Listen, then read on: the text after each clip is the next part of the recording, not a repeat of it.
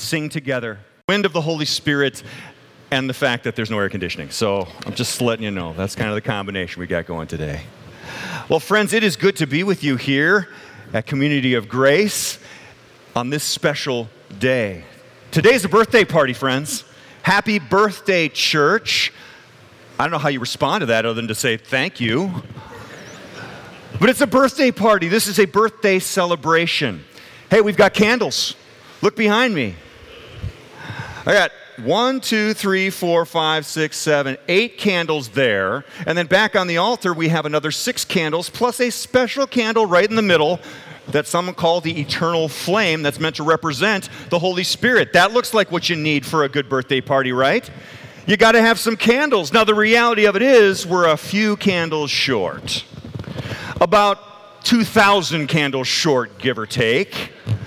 Because this is the birthday of the church. The church, big C, not just community of grace, but church all around the world, the church universal, every place that gathers together today to worship Jesus Christ worships together today because of this day some 2,000 years ago.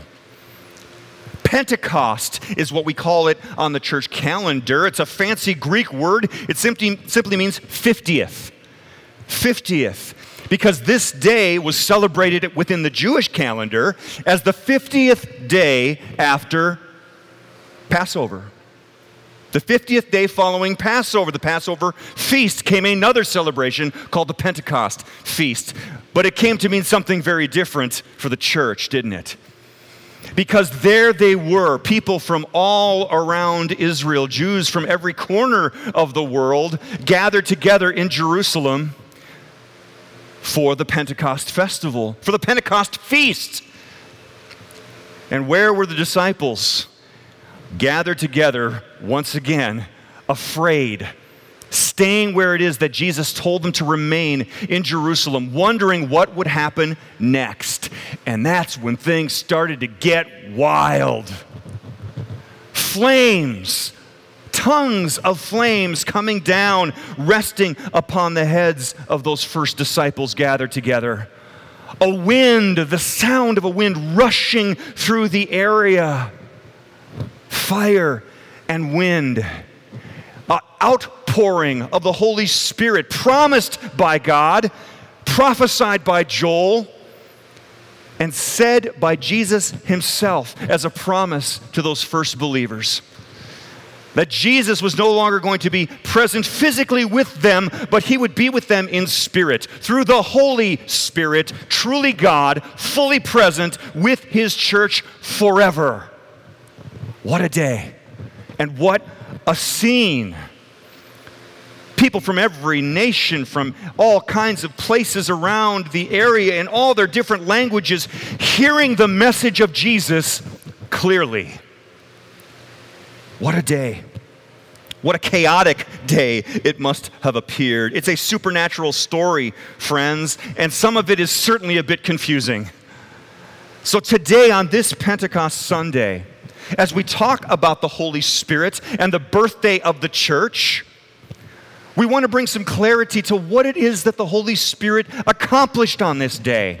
And in order to do that, we're going to continue in our current sermon series that we have entitled, That's the Spirit. We are letting Jesus introduce us to the Holy Spirit. Because for some of us who have grown up in traditional churches or been a part of uh, congregations for many, many years, some of us may not have heard a whole lot about the person and work of the Holy Spirit. I know that was the case for me growing up. But as I grew and came into other places and hung around some other Christians, I learned more and began to appreciate and understand the essential element of having the Holy Spirit at work in your life. Starting there from the first days of the church, the birthday of the church. So that's what we're taking time to do right now, is we're taking time to let Jesus himself introduce us to the Holy Spirit. We all trust Jesus, right? If you don't, welcome. We are so glad that you are here today. This is a safe place to come and learn, to come and be around some other people who are all on their journey as well. And in this journey, we're going to let Jesus teach us about the Holy Spirit. And that's what we've been doing for the last three weeks. Jesus, the baptizer in the Holy Spirit, the one introduced by John who was prophesied to baptize with fire. The Holy Spirit and fire. And lo and behold, here we have it on Pentecost tongues of fire. Jesus is true to his word. And the Holy Spirit rushing through the space like a mighty wind. That goes all the way back to the very early chapters of the Bible, in creation itself. That wind of God, the Spirit of God being represented by wind. There's a Hebrew word for that. It's called ruach. Everybody say ruach. There we go. It's a good word, earthy word. It's a word that means breath. The Spirit of God being the breath of God the wind rushing through, God breathing on his church and bringing them to new life. So, what does this mean? And why does this matter? Well, let's continue on learning from Jesus today. Let's find another encounter between Jesus and his disciples where he makes it clear exactly why the Holy Spirit is coming to form his church. And with that, I want to invite you to open your Bibles to John chapter 20, beginning at verse 19. Just a few verses here, but follow along as I read. On the evening of that first day of the week, when the disciples were together with the doors locked for fear of the Jewish leaders, Jesus came and stood among them and said, Peace be with you. After he had said this, he showed them his hands and side. The disciples were overjoyed when they saw the Lord. Again, Jesus said, Peace be with you. As the Father has sent me, I am sending you. And with that, he breathed on them and said, Receive the Holy Spirit. If you forgive anyone's sins, their sins are forgiven. If you do not forgive them, they are not forgiven. The resurrected Jesus, Jesus the Christ, the Messiah, the Savior of the world, is in his resurrected form with his disciples. And he is speaking to them, he is sharing with them, speaking peace into their lives.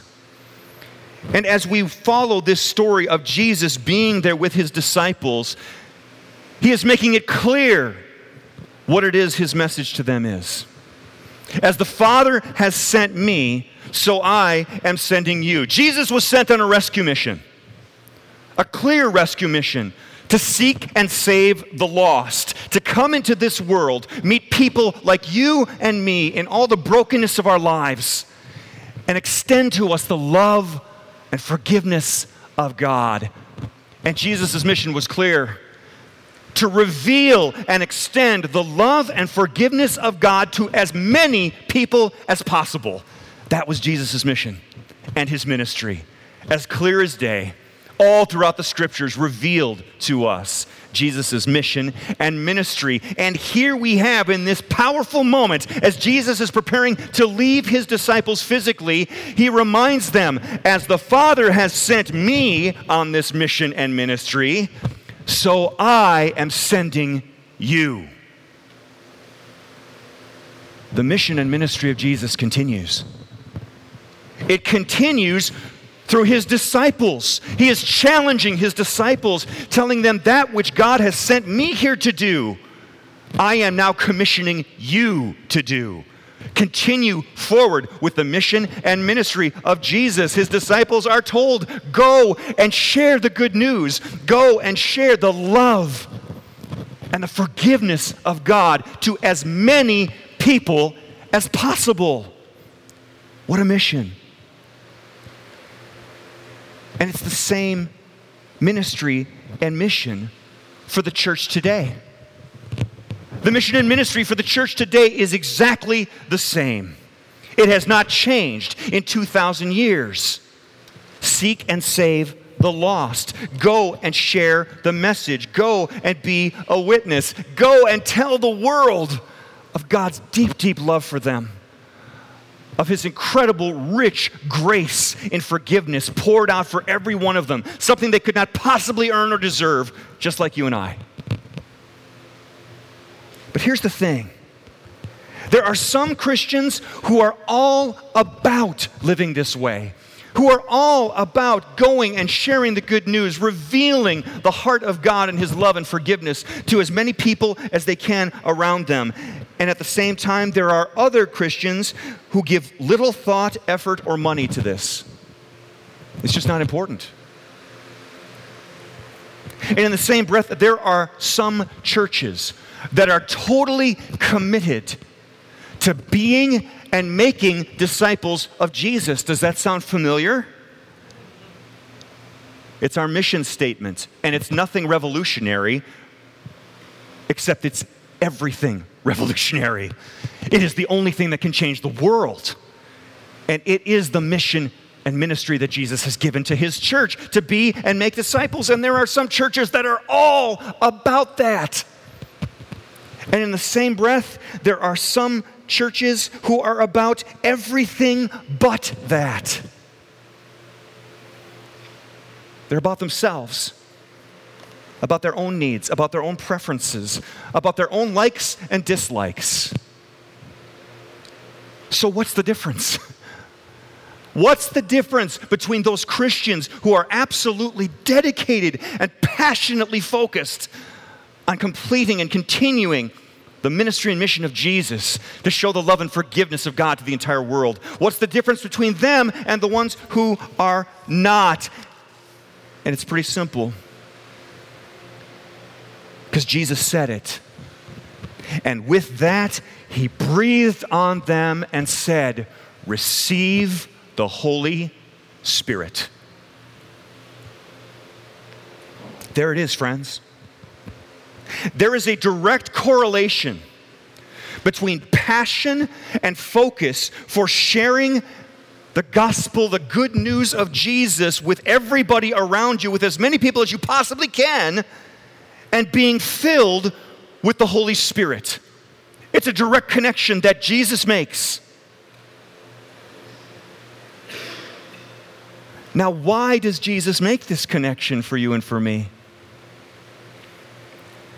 It's because in order to share the truth about God's love and His forgiveness and share it with as many people as possible, it's going to take a ton of time.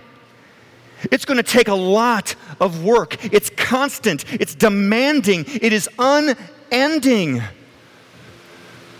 And if you're called, as we all are in the church, to do this, how do you stay motivated? How do you find the energy? How do you keep going on this mission? There is only one way being filled with the Holy Spirit. To be filled and refilled over and over and over again with the Holy Spirit. And there's a word for that. It's called inspiration. Anybody ever heard the word inspiration before? To be inspired? The word literally means to bring in the Spirit. As the Spirit comes in, you are inspired. To be inspired is to be filled with the Holy Spirit.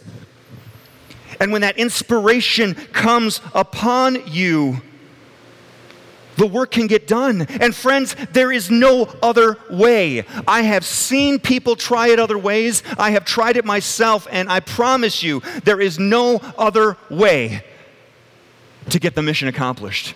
No other way. I've watched people try other ways, see if they could do it another way. And here's what I've seen some of them do I've seen them put aside inspiration and just figure out that they're going to do it through perspiration. Like me, right? perspiration. We're just going to work really, really hard. We don't need to have anything special or supernatural at work. We're just going to work hard at this. And the harder we work, the happier God will be.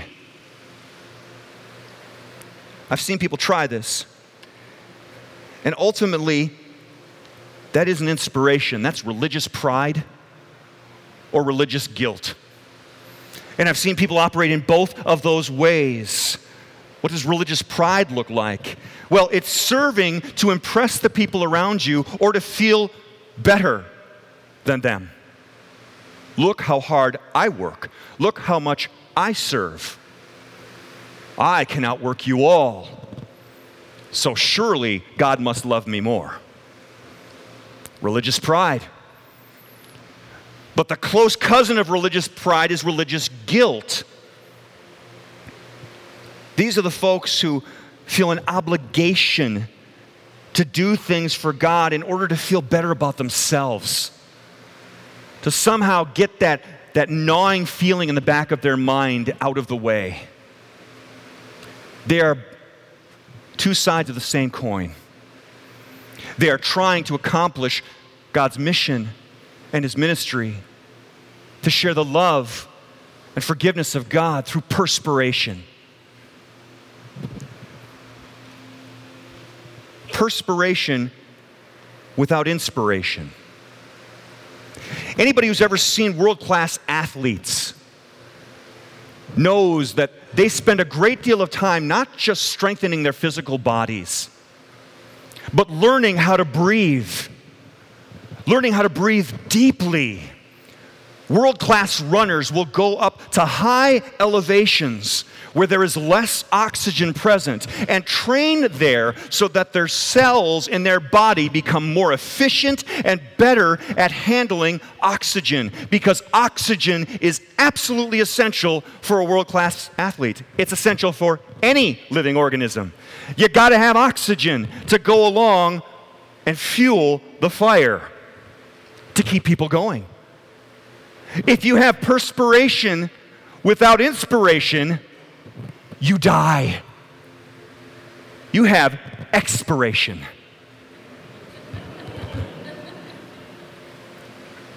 Perspiration without inspiration is expiration. And I've watched way too many good, faithful people who are working themselves to death and they're burning out. It's like taking that candle, having it lit in a room, sucking all the oxygen out of it, and watch it decline and disappear. People get burned out when they are not regularly being filled and refilled with this free gift of the Holy Spirit. And I've watched those folks, and many of them aren't in church anymore because they just said, I just can't keep doing this. I can't keep trying to keep up with the spiritual Joneses. I just can't do it. And they burn out. But here's the other reality there's an equally dangerous direction to go, and that is apathy. Spiritual apathy. You know, there's a lot of folks today who think that the biggest danger that the church faces is atheism. The new atheists who claim that there is no God. I tell you what, there's only a handful of them, friends, and they are not the real threat to the church, especially the church in America. The biggest threat to the church in America is not atheists, it's apatheists. It's people who say they believe in God, but just don't care to really do anything about it. They're happy to come and be religious consumers. They're happy to be in the pew, in the church, coming in, getting what they want, getting a good infilling, and then doing nothing beyond that. And they fizzle out.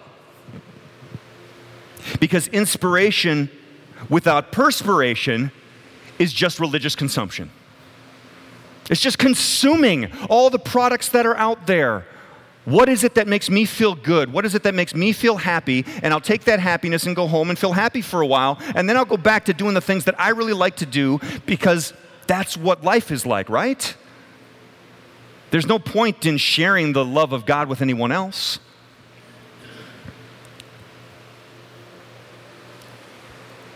That's inspiration without perspiration. What must we have together? We must have inspiration and perspiration. But it starts with inspiration. It starts with an infilling, a breathing in of the Holy Spirit again and again and again. Because as all of you know, you can't just decide to stop breathing. You have to keep breathing in the Spirit over and over again. And as we breathe in the goodness of God's gift in the Holy Spirit, there will be all we need to accomplish the mission.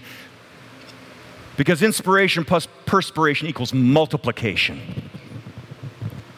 Things will multiply. Our strength will be multiplied. Our devotion will be multiplied. Not because we work so hard at it, but because the inspiration of the Holy Spirit fills us with joy as we do it.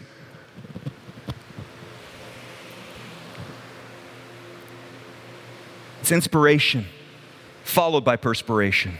It's fire and wind. It's power and movement. This is the starting place of the church. And there's a reason we come to this day every year and honor it every year is because we need to breathe in again, friends.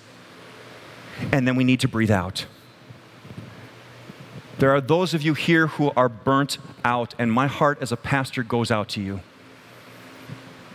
You've worked hard, you've tried your best, and in the end, you feel like it's not enough. And you don't feel the presence of God near you or with you or in you. Friends, today is a day to receive the gift of the Holy Spirit and take in a deep, deep breath. And then for others who have been consuming religion for so long, it's time to stop holding your breath it's time to breathe out. It's time to perspire. It's time to exhale, like Jesus did upon his disciples. As the Father has sent me, so I am sending you. And he breathed on them and said, Receive the Holy Spirit. We are to have that kind of spiritual respiration that kind of spiritual inspiration and perspiration. This is what we are called to do and be as the church. It's been our mission and our ministry for 2,000 years. Let's continue, friends, and let's move forward only in the power of the Holy Spirit, listening to Him, following Him, trusting Him where He leads and guides us. And let's pray for that right now. Holy Spirit, we know you have been in this place because your church is gathered here. And wherever your people are gathered in your name, Jesus, you are truly present there, and you promised you would be present through the Holy Spirit. The same Spirit that sent you, that powered your ministry, that raised you from the dead, is now alive and at work in our midst here today. So, Holy Spirit, we open up our hearts, we open up our lungs, we open up our mouths, and we say, Breathe into us, Holy Spirit. Breathe into the weary in this room who have grown tired of trying to do this in their own strength. Lord, breathe into and out from those who have come to just have another religious experience and to consume it again. Challenge us, Lord, to take in the best of who you are, which is all of you, and then to be inspired to go out and do the work that you have called us to do in your strength. Thank you, Lord. Thank you, Holy Spirit. We trust you.